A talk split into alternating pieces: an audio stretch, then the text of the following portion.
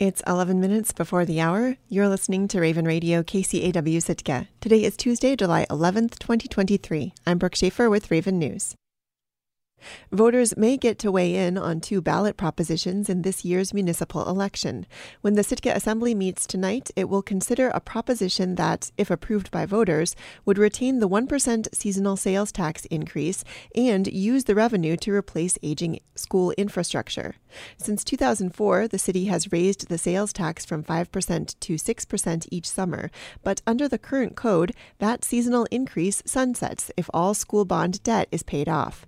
This year, the bond debt was retired and the sales tax didn't increase for the summer months. However, with no funding mechanism to replace the city's aging school buildings, Prop 1 sponsors want to ask voters to restore the 1% seasonal increase each summer to pay for aging school infrastructure. The second proposition the Assembly will consider putting out to voters deals with who can be on the Sitka School Board, which has experienced a high degree of turnover over the last few years. Current code prevents city employees from serving on the school board. The proposition would open those seats up to city employees, provided they do not work for the school district. In other business, a group of Sitkans who live in the 3400 block of Halibut Point Road are calling for the Assembly to reconsider its decision to overturn a permit denial for a residential treatment center that would serve teens and young adults experiencing homelessness. The Assembly has several options as it considers the request filed by Carolyn Black and 22 other neighbors. It can deny the request, grant the request and deliberate, or grant the request and call for an argument, which would essentially work as a closed record appeals process in which no new evidence can be accepted, and the arguments would be limited to specific questions or issues. Finally, at 5 p.m. tonight, prior to its regular meeting, the Assembly will host a ceremony celebrating the 25th anniversary of the Memorandum of Understanding between the city and the Sitka Tribe of Alaska, the first compacting agreement of its kind in the state. Raven News will broadcast the Sitka Assembly meeting tonight at 6 p.m. following Alaska News Nightly. The Sitka Fine Arts Camp is suing three federal agencies for failing to grant a work visa for the organization's theater director. The camp isn't pulling any punches. The defendants named in the suit are Merrick Garland, Attorney General of the United States, along with the Secretary of the Department of Homeland Security and the Director of the United States Citizenship and Immigration Services, or USCIS, and the Director of the USCIS California Service Center. The camp alleges that its technical theater manager, who oversees the operation of the Sitka Performing Arts Center, was wrongfully denied an H 1B visa, which covers specialty occupations that require advanced academic education and training to perform. According to the brief, which was filed July 7th in the U.S. District Court of Anchorage, the Sitka Fine Arts Camp had previously employed the individual under an optional practical training program, or OPT, which allows foreign students to work in their specialty for one year following graduation. The individual in question had recently earned a Bachelor of Fine Art in Theater Performance from Midwestern State University in Wichita Falls, Texas. The Sitka Fine Arts Camp hoped to extend the individual's employment by filing a petition to classify him as an H 1B non immigrant, which would have allowed him to keep working for another three to six years.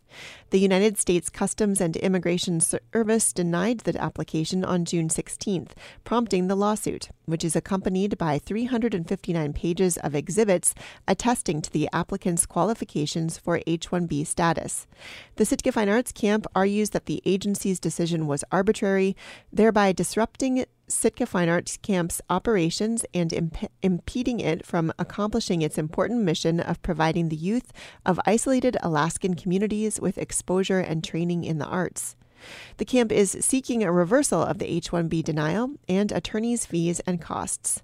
The Sitka Fine Arts Camp is represented by the Nations Law Group in Anchorage, which did not return a call by press time. White Pass and Yukon Route rail workers voted last week to authorize a strike. The railway is Skagway's biggest employer and one of the most popular tourist attractions in southeast Alaska. A strike will not happen right away. Negotiations are bound by the Railway Labor Act, which requires mediation and a 30 day cooling off period before workers could strike. Jason Geiler chairs the local chapter of the union that represents White Pass's 27 Alaska based engineers, conductors, and brakemen. He said the vote was overwhelmingly supported by union members. I think that many of the group feel that it's unfortunate that at this point the company has yet to come forward with a recognition of the the wages that we do deserve. In a press release, Union Vice President Brent Leonard said the railroad's pay has not kept up with the cost of living. Geiler says union members want to keep working, but they also want recognition for the work they do. It's an opportunity to be able to participate in these once in a lifetime opportunities and experiences with these guests who come to visit Skagway and here in Alaska. As of Monday morning, representatives of the railroad had not responded to a request for an interview. Nearly 700 sites along Tongass National Forest streams could obstruct fish from migrating. That's according to a new report from the U.S. Forest Service. As Angela Denning with Coast Alaska reports, there is a plan to deal with the old roads and culverts causing the problems. Restoring forest land from old logging projects has been a tough lesson to learn. Back in the 50s and 60s, timber was harvested throughout southeast Alaska without plans for how all the construction, like roads, culverts, and bridges, would affect fish habitats as they deteriorate in the years to come. And that deterioration has proved to be a big problem for fish. Fish migrate, so we need to ensure that they have that opportunity. Sheila Jacobson is a fisheries program manager for the U.S. Forest Service. She is leading a new project that seeks to restore all 700 of the crossings on the Tongass that aren't up to the current federal standards. She says migrating fish, including salmon, steelhead, and trout, swim into human caused barriers left over from those days of heavy logging. This project really is aimed at restoring fish passage across roads and motorized trails, which are fragmenting fish habitat across the entire forest. The federal agency has been documenting these stream crossings since the early 1990s. The Forest Service has tried to restore them one by one as funding allows. Now, they've compiled all of them into one project, the Tongass National Forest Fish Passage Restoration, which can be added to as more crossings are identified. Jacobson says it should make for a more streamlined process. This sets us up well for being able to capitalize on some of the new funding streams that have been coming up in the past year or so. And then partners are able to help us with grant opportunities as well. So we are definitely being able to get more project funding for this particular issue the Forest Service isn't the only one restoring streams on the Tongass. The agency has several partnerships, including the Hoonah Native Forest Partnership. Ian Johnson runs the environmental department for the tribe, Hoonah Indian Association. For the past five years, they've run programs that have local workers restoring watersheds in the area. Hoonah is on the northeast side of Chichagof Island.